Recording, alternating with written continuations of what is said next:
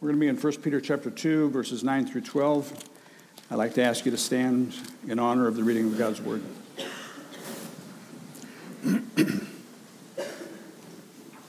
Read with me. But you are a chosen race, a royal priesthood, a holy nation, a people for his own possession, that you may proclaim the excellencies of him who called you out of darkness into his marvelous light. Once you were not a people, but now you are God's people. Once you had not received mercy, but now you have received mercy. Beloved, I urge you, as sojourners and exiles, to abstain from the passions of the flesh which wage war against your soul. Keep your conduct among the Gentiles honorable so that when they speak against you as evildoers, they may see your good deeds and glorify God on the day of visitation. Amen. Please be seated.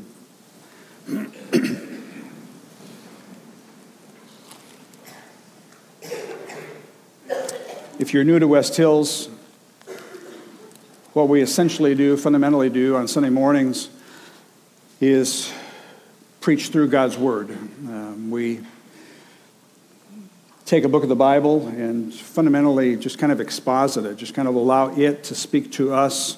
Sometimes we'll pull away from that and do a short topical series, but even then, it's the Word of God and generally one passage of Scripture that drives our thoughts. Because we want for the Lord to be the, we want His opinions, not mine. We want His ideas, His thoughts, and He's given them to us in His Word. And so thank God for His Word. And we have been um, about two months now into 1 Peter. We're just going lickety split through this little epistle. but uh, it's been good for me. I trust that the Lord has made it good for you as well. Did you know that every one of you has a worldview? Every one of you has a worldview, whether you know it or not. The worldview is essentially how you answer several very fundamental questions. First of all, where did I come from? Deals with origin. Secondly, what is the meaning or purpose of life? And specifically, what is the meaning or purpose of my life?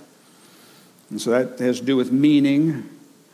Thirdly, how do we know what's right and what's wrong? That has to do with morality. And then lastly, what happens after we die? It has to do with destiny. So, origin, meaning, morality, and destiny are the four main components of a person's worldview. You have one. It's been developed. Either you have thought it through carefully or just kind of by osmosis, you've developed a worldview. Now, in the verses that we're looking at this morning from Peter's first epistle, he doesn't give us a complete worldview, but he does give us some of the key components that I would suggest should be a part of a Christian's worldview. I don't think that was necessarily Peter's intention when he wrote his epistle, but lo and behold, that's exactly what he gives us. When Peter writes in the verses that we're looking at this morning, he essentially helps us to answer some very basic questions Who am I? Why am I here? And how should I live? Who am I? And then corporately, who are we? Why are we here? How should we live? This whole section is set apart from what comes before it with the words, but you. Now, you'll recall last week, those of you who were here, we talked about Jesus being the cornerstone and we are living stones. And then he talks at the end of chapter 1 about those who have rejected Christ, those who say no to Jesus. He says, For those who do not believe, the stone that the builders rejected has become the cornerstone and a stone of stumbling and a rock of offense. So, of course, it was many of the Jews of Jesus' day who were the first to reject the cornerstone. they wanted nothing to do with him. In fact, they wanted to put him to death, and they did. They stumbled over him. They found Jesus to be offensive.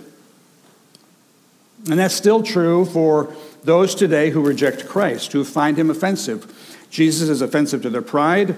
He is offensive to their sense of self righteousness. He is offensive to their moral code. He is offensive to their idea of what God should be like. And so they reject him. Jesus offends those who don't believe. Jesus is offensive, incredibly so. And so people are bothered by him. And as a result, they disobey the word, Peter says, meaning they reject the gospel through their unbelief. God says, This is my son, whom I love. Listen to him. And they say, Thanks, but no thanks. We really could care less about your son. But it's in contrast to those people that Peter now turns in verse 9 and says, But you. You who are in Christ, you who have come to Jesus, you who have believed in him by grace through faith, you haven't stumbled over the cornerstone, you're standing on the cornerstone. You don't find Christ to be offensive, rather, now you know just how offensive your sins are to a holy God. You don't turn away from Christ in disgrace with a sense of being disgraced by him. Rather, you embrace him. And so Peter is helping his readers to answer the first question Who am I? which has to do with your personal and your corporate identity. So, point number one who, who are you? When you look in the mirror in the morning, who do you see? When we gather together on a Sunday morning, you look around this room, who do you see? Who are these people? Keep in mind, Peter's writing to believers, those who've said yes to Jesus. And so the things that we're going to look at this morning are true for you if you have trusted in Christ. If you haven't, the things we're going to look at this morning are not true of you, but they can be. They could be. You simply need to come to Christ and believe in Him. And then all the things we're going to look at this morning are yours, just as they belong to many in this room who have trusted in their Lord and Savior. And let me just say as we go through these, every one of these is really a big deal. Every one of these characteristics that we're going to look at to answer this first question, who am I, is really, really significant. So think carefully about yourself because I want, I want you to be able to look in the mirror in the morning, tomorrow morning when you get up and stumble into the bathroom and turn on the light and look at yourself. You're just going to have these amazingly glorious thoughts of who you are, right? Probably not, but I hope that becomes the case for you. First of all, he says you are chosen. You are chosen. But you are a chosen race, he says. You're God's chosen people. And you say, Pastor Gary, I thought that was, that was just the people of Israel in the Old Testament. They were the chosen people. Well, Peter's actually using what the Lord said to the Israelites through Moses 3,500 years ago and saying it's now true of Christians. And by the way, you always want to keep in mind the big picture, okay? Peter here is writing 2,000 years ago. He's going to quote scripture from, from, from 1,500 years before him, Moses. Then he stands at the time of Christ, first century essentially, first century, and he says, They were the chosen people, you are too, and then we stand way over here 2,000 years later, and the Holy Spirit says, And it's true of you as well. So you always want to see God's big picture, the panorama. See, we're right here in this little tiny thing called 2017. I said last week we are a pixel of a pixel of a pixel of a pixel. A dot inside a dot inside a dot. But, friends, brothers and sisters in Christ, we're a part of this massive panorama of God's story of redemption. He was doing it in Israel, he was doing it in the New Testament through Peter, and Paul, and James, and John, and he's still working it out today. And so, as we read through these things, just sort of keep that in mind. That's, that's, a, that's extra, extra stuff. You didn't have to pay for that. So, 3,500 years ago, God spoke through Moses to the Israelites The Lord your God has chosen you to be a people for his treasured possession out of all the peoples who are on the face of the earth. Then Peter says to those to whom he was writing, who had come to faith in Christ and believed in him, You are the true Israel. In the same way God chose Israel to play a special role in the plan of redemption, now it's Christians. Now it's the church. Now it's the body of Christ. And like Israel, you're not chosen because of any merit of your own. Therefore, there's no room for boasting. Moses went on to tell the Israelites, It was not because you were more in number than any other people that the Lord set his love on you and chose you. You are the fewest of all peoples, but it is because the Lord loves you and is keeping the oath, the promise that he swore to your fathers. There is something very crushing to human pride to know that one's salvation is based on the sovereign, electing purposes of God and not on anything wonderful about yourself. That's just marvelous to me. I'm not taking away human responsibility. Don't misunderstand me. Um, great, great book that was written a number of years ago by J.I. Packer Evangelism and the Sovereignty of God. In other words, people have a responsibility to make a decision to believe in Christ, and God is sovereign over that whole process. But I just marvel at the fact that I cannot boast that I was more intelligent or more spiritual or more anything than my neighbor or a member of my family who has yet to trust in Jesus.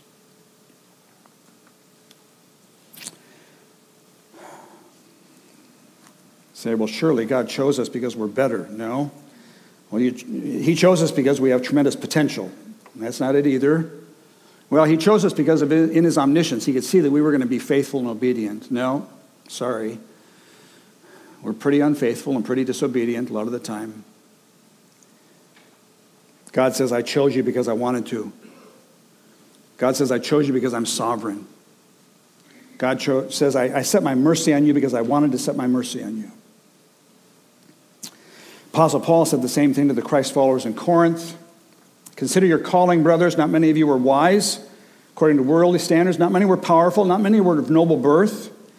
God chose what's foolish to shame the wise. God chose what's weak to shame the strong. God chose what is low and despised in the world, even things that are not, to bring to nothing things that are. Why? So that no human being might boast in the presence of God. It's wonderful.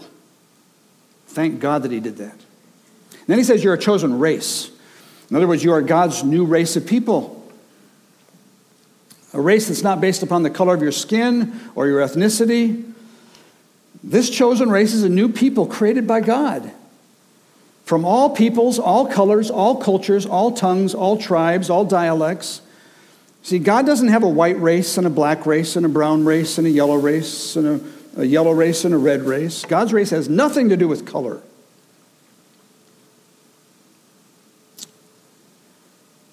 I was having fun imagining this week, and sometimes this is when I get my chuckles. I'll be sitting in my office and I'll just find myself laughing out loud at these wonderful ideas that I have. But I was wondering maybe in heaven, God, with his wonderful sense of humor, when he gives to all of us our new immortal bodies, will give each of us a color different than what we are in this life. Wouldn't that be so cool? That would just be so amazing to me. You know? You'd get there and you, you look at your new body and say, uh, Lord, I've got the wrong button. No, you don't. No, you got, you got exactly the one I wanted you to have. I don't know. So, who am I? You're a part of God's chosen race. And then he says, You're a royal priesthood a royal priesthood. Once again, Peter's reaching back to Moses. What God said to the Israelites You shall be to me a kingdom of priests, i.e., royal priesthood. You say, well, what does it mean to be priests? Several things. The priest had access to God, so do you. Through Christ, our great high priest, you can now draw near to the throne of grace with confidence, not on your own merits, but on the merits of your high priest. Secondly, priests offer sacrifices. So do you. You offer your body as a living sacrifice. You offer sacrifice of praise and thanksgiving. We looked at this last week. You offer, you offer God through Christ acts of kindness and love, shoeboxes, caring for orphans, reaching out to your neighbor who's going through a hard time. Acts of love, that's a sacrifice. Who am I? You belong to a royal priesthood, says Peter. Next, you're holy. What does holy mean? Set apart. Doesn't mean perfect. Doesn't mean without sin. It means set apart. You've been set apart by God, for God. set apart unto the Lord, set apart from the ungodly world system, set apart from your old ways. Because God is holy, he makes his people holy. Next, you belong to God. Verse 9, a people for his own possession, it says. And then further down, verse 10, you are God's people, a people for his own possession. Possession means something that belongs to the owner because it's been purchased. That's the idea of the word possession. It belongs to the owner because it's been purchased, it's been bought. A price was paid to acquire possession. And what does 1 Corinthians 6 say? You were bought with a price. You were bought with a price, which makes you God's possession because He's the one who paid the price. You all know the story of the gingerbread man? You know, the little girl who baked the gingerbread man, and as she was taking it out of the oven, getting ready to put on the finishing touches with the buttons and the face, it jumps up off the pan and jumps off the table and runs out the door and says, Run, run as fast as you can. You can't catch me. I'm the gingerbread man. And he's gone. Look at his split. It's gone. She goes out looking for him. She can't find him. She goes out the next day, walks down the street, happens to walk by a bakery, and looks in, looks in the picture window, and there's her gingerbread man in the window of the bakery. And she runs into the store and finds the owner of the bakery and says, That's my gingerbread man. I made him. He's mine.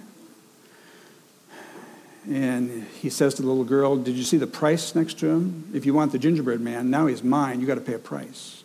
She says, No, you don't understand. I made him. He's mine.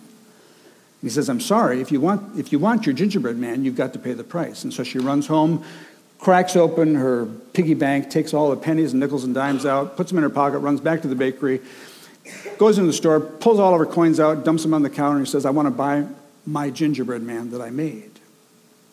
And he gives it to her, and she leaves the bakery, clinging her gingerbread man in her hands, and says, Now you're really mine. First I made you, and now I've bought you. Friends, that's what God says to you. Now you're really mine. First, I made you, and now I've bought you. You belong to God. Who am I? You are God's possession. Next, you've been relocated, Peter says. Not a job relocation, a faith relocation. It says you've been called out and called into called out of a realm into a new realm, called out of the realm of darkness into the realm of his marvelous light. Spiritual darkness, out of spiritual darkness, out of moral darkness. Have you ever asked yourself why people love darkness? Jesus tells us this is the judgment. The light has come into the world. People loved the darkness rather than the light. Why? Because their works were evil. In other words, I like the darkness because no one can see me. I like the darkness because I'd be ashamed if others saw what I was doing. I like the darkness because I don't want to get caught. I like the darkness because my deeds are evil. That's when I like the darkness. And friends, we don't even know how dark the darkness is until someone turns on the light. Then you know how dark the darkness was. You don't know how dirty the room is until you turn on the lights. And you look under the bed and see all those little fuzzy, dusty things. You didn't know there were cockroaches in the kitchen until you turned on the lights. You didn't know there was danger lurking in your path until you turned on the lights. But then on the flip side, you didn't know how beautiful things could be until there was lights.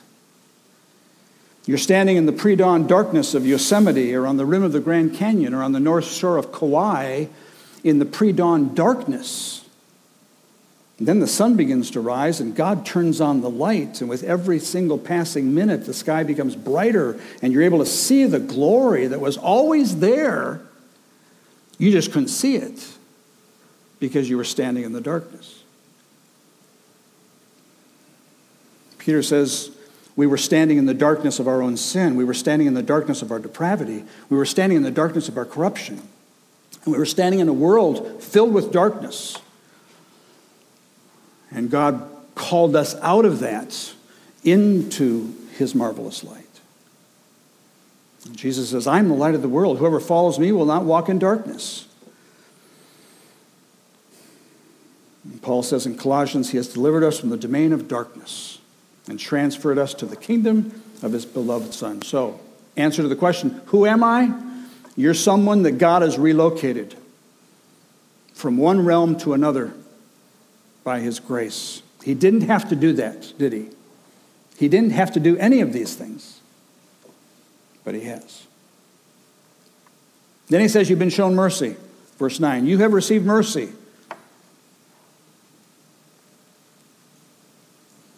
God has shown you his undeserved kindness. He saw you in your misery. Now understand, God, God shows general mercy to everyone in the world. God shows his general mercy to everyone. In the, that's why he is so patient. Peter later on, I think it's his second epistle, says, uh, God is not slow in keeping his promise, as some charge him of being slow. No, he's, he's pay, he doesn't want anybody to perish.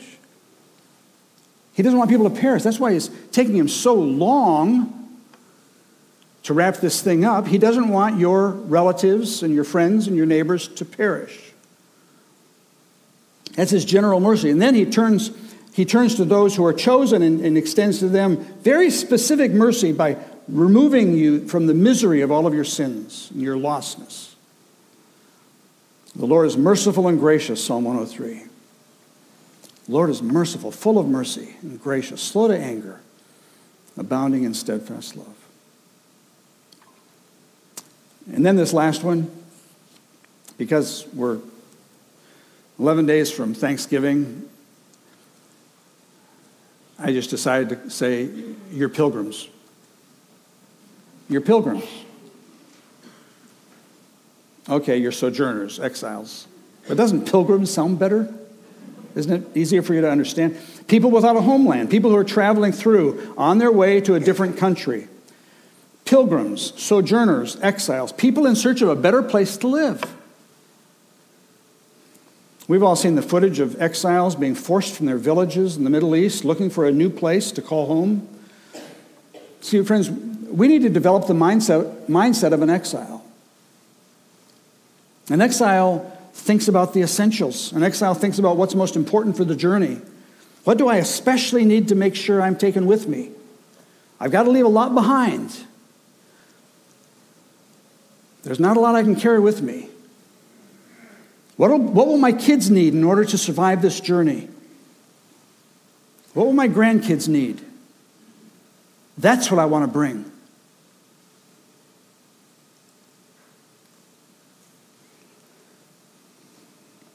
An exile is looking to the future with hope for something better.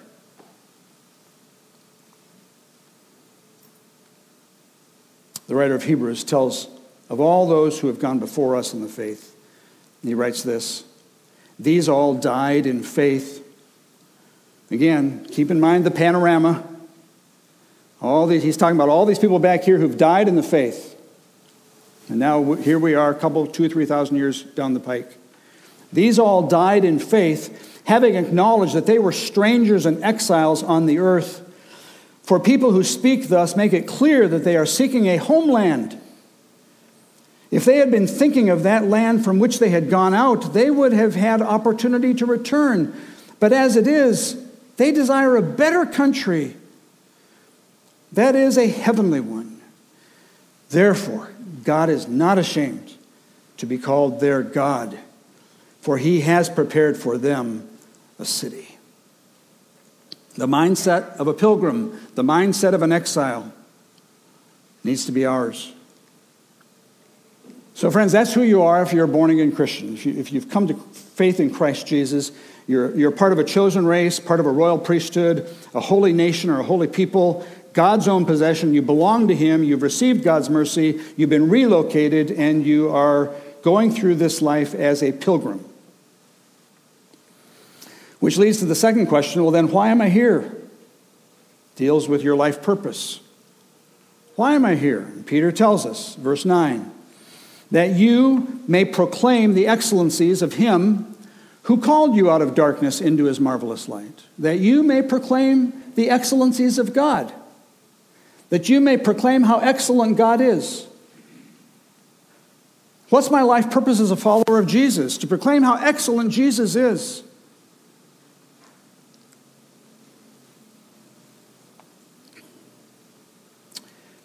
That you may proclaim, he says.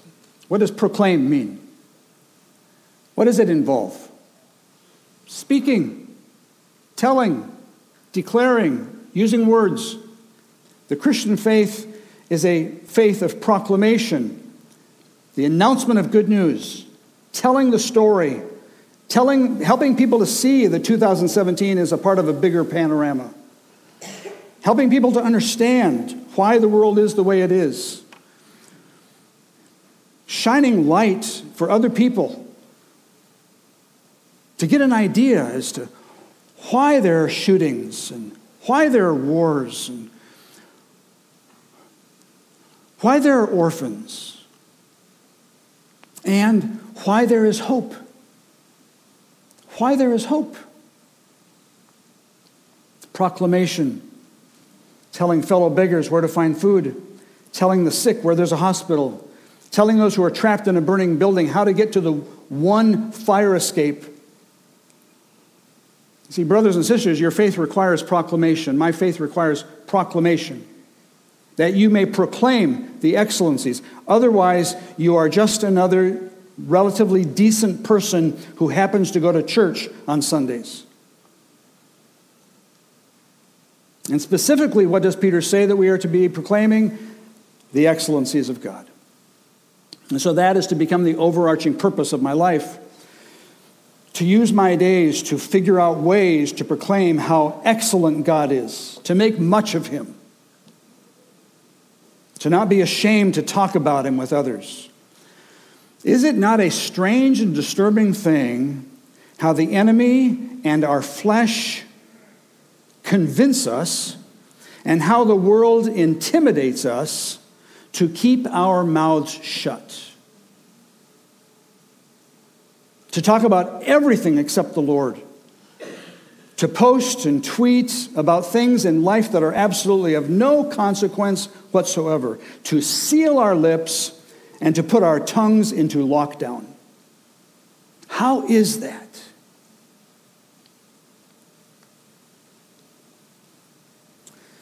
Psalm 145, in my reading through the scriptures, I was in Psalm 145 this week and it just jumped out at me. This is a psalm about proclamation. I will extol you, my God. I put in red, obviously, obvious reason. These are the words about proclaiming the excellencies. I will extol you, my God and King. Bless your name forever and ever. Every day I will bless you and praise your name forever and ever. The great is the Lord, greatly to be praised. His greatness is unsearchable. One generation shall commend your works to another and shall declare your mighty acts. On the glorious splendor of your majesty and on your wondrous works I will meditate. They shall speak of the might of your awesome deeds. I will declare your greatness. They shall pour forth the fame of your abundant goodness and shall sing aloud of your righteousness. The Lord is gracious and merciful, slow to anger, and abounding in steadfast love good to all, mercy over all that he's made. All your works shall give thanks. Your saints shall bless you. They shall speak of the glory of your kingdom, tell of your power, make known to the children of man your mighty deeds. My mouth will speak the praise of the Lord. Psalm 145, psalm of proclamation.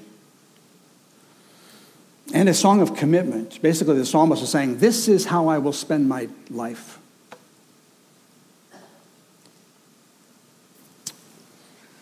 Give yourself a little exam, and trust me, it's not a fun exam to, to go through because I've done it myself.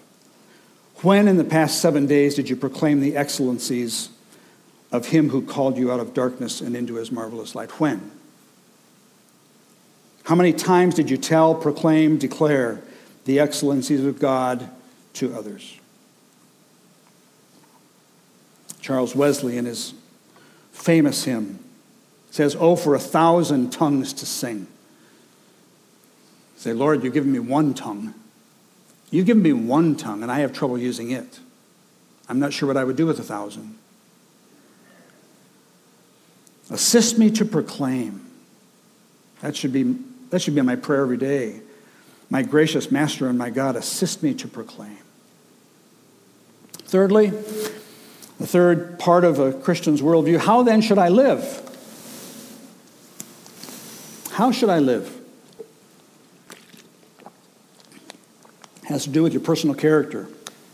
It says, 11, 12, Beloved, I urge you as sojourners and exiles to abstain from the passions of the flesh, which wage war against your soul.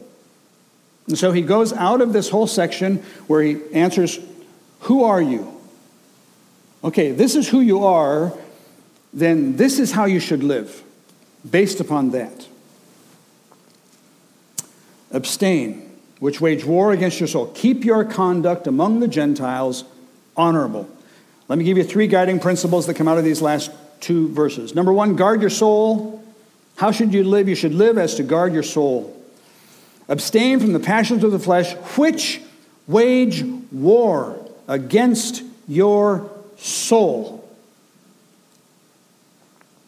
We are a culture that is obsessed with our bodies not our souls. Some of it is obviously necessary, some of it not so much. I feed my body, I wash it, you exercise it, you clothe it, you pamper it, you give it vitamins and minerals and antioxidants, you watch its weight, you check its vitals, you inoculate it, give it x rays, ultrasounds, MRIs, give it an annual physical exam, you tend to its aches and pains, you fix it when it gets broken, you do 101 things to keep it safe from all harm.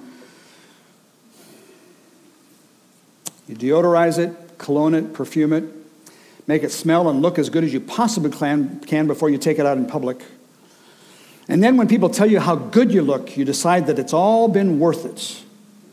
And you continue to give a significant amount of your time and attention and monetary resources to your body. And then, even in death, we dress it up so that people will walk by the casket and say, She looks so good. And I want to say, she's not here.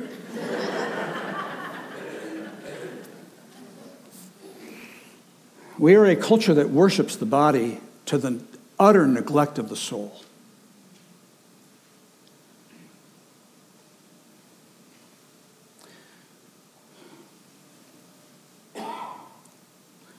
Do you nourish your soul? Do you give it vitamins? Do you exercise it? Do you protect it from harm? Do you guard it? Do you watch out for it? If it's exposed to things that are toxic, do you protect it? Do you check its vitals? When your soul gets damaged, do you tend to it? Friends, you, the, your soul is the core of your being, the essence of who you are. Uh, you have to ask what if, what if we were to give half, no, a third, no, 10%? As much attention to the soul as we do to the body. Frankly, Jesus gave so much more attention to the soul than he did to the body. Jesus said, What will it profit a man if he gains the whole world and forfeits the soul? What shall a man give in return for his soul? Then you got the, the rich barn builder. Soul, you have ample goods laid up for many years. Relax, eat, drink, be merry. All those things have to do with the body. But God said to him, Fool, this night your soul is, not your body, your soul is required of you. And Peter's saying here, your desires are waging war against your soul. And so you've got this new life in Christ. Your soul's been saved, made new in Christ. Therefore, if anyone is in Christ, he is a new creation. But it's still living in your unredeemed body with all of its desires, which create this incredible potential for a war against your soul. New versus old, new life in the spirit, old life in the flesh. Therefore, if you don't abstain from the desires of the flesh, they will take over and your soul will inevitably suffer. Your desire for sexual pleasure takes over. Your desire for the things of the world takes over. Your desire for money, your desire to make much of yourself, your desire to get even, your desire to vent your anger, your desire to gossip, slander, deceive, exaggerate, those things take over. And without you being aware of it, all of these desires that are given freedom to do their own thing in your life are waging war against that which is most important. And so your soul gets choked, and your soul gets bruised, and your soul gets beat up, and your soul gets neglected. You don't give it any attention. And then you wonder why you don't resonate with the psalmist when he writes in Psalm 42 As a deer pants for flowing streams, so pants my soul for you, O God. My soul thirsts for God. And you wonder, why isn't that true of me? Therefore, the second principle, Peter says, you got to govern your behavior Govern your behavior, abstain from the passions of the flesh. Keep your conduct honorable because your behavior, your conduct has a direct impact on your soul. And by guarding your soul and governing your behavior, then your ultimate objective is not about showing others how great you are. Your ultimate objective is to show others how great and wonderful God is. The third one, glorify God. Guard your soul, govern your behavior, glorify God. Keep your conduct honorable so that they may see your good deeds and glorify God on the day of visitation, so that they become God glorifiers with you.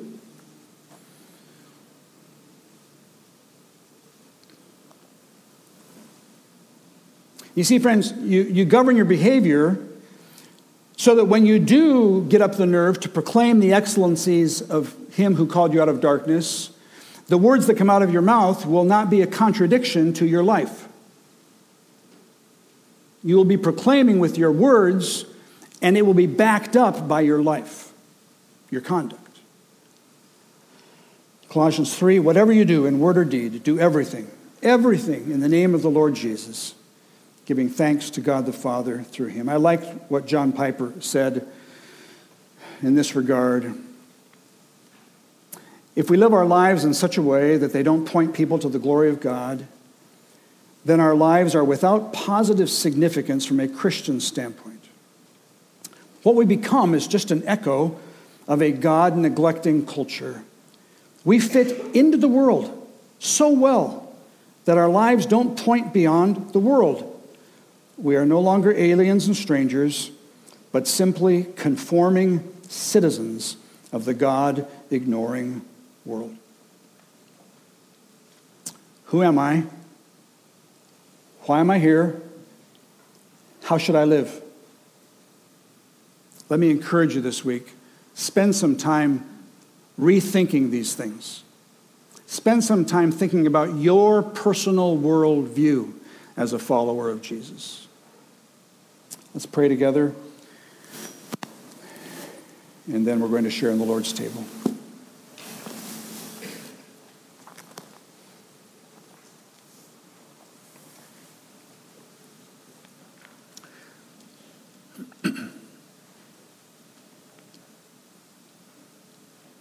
if you're here this morning and, and the things that I've shared sound maybe almost too good to be true, that this could actually be true of you. And I'm here to tell you it can be. All the things that I've taught this morning from the Word of God are His truth. And all of these things He has provided through his Son, the Lord Jesus. Jesus would speak to you this morning Come to me. Come to me, right where you are. Come. Come and trust me. Come and believe. Help me to make sense out of your life. Help me to give you, allow me to give you hope for the future as well as the present. I'm here to forgive you of your sins. I'm here to be your God and your Savior your shepherd, your newfound king. Would you receive Christ today? The Bible says, to all who receive him, to those who believe in his name, to all who receive him, to all who believe in his name, he gives the right to become children of God. I would love for you to become a child of God today. Receive Him by faith. Believe in Him. Trust Him. Say, Lord Jesus, I believe in you. Help my unbelief. I receive you. Help me to understand all that this means. I confess to you my need. I need you. Oh, I need you every hour I need you.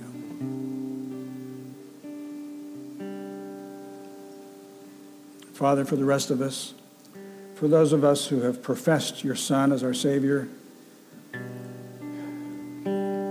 we would ask for the Holy Spirit to take these truths from the epistle of Peter and sink them into our minds and our hearts and our wills, into our soul. Make them to go deep within us so that when we do look in the mirror, we will see who we are, who we really are. We can then live accordingly and bring glory to God. Thank you, Jesus, for giving your life for us. Thank you for shedding your blood. Thank you for going to the cross. You made us, Lord and now you've bought us. You bought us with a great price. Today we remember that, we celebrate that, we commemorate that. We pray in Christ's name.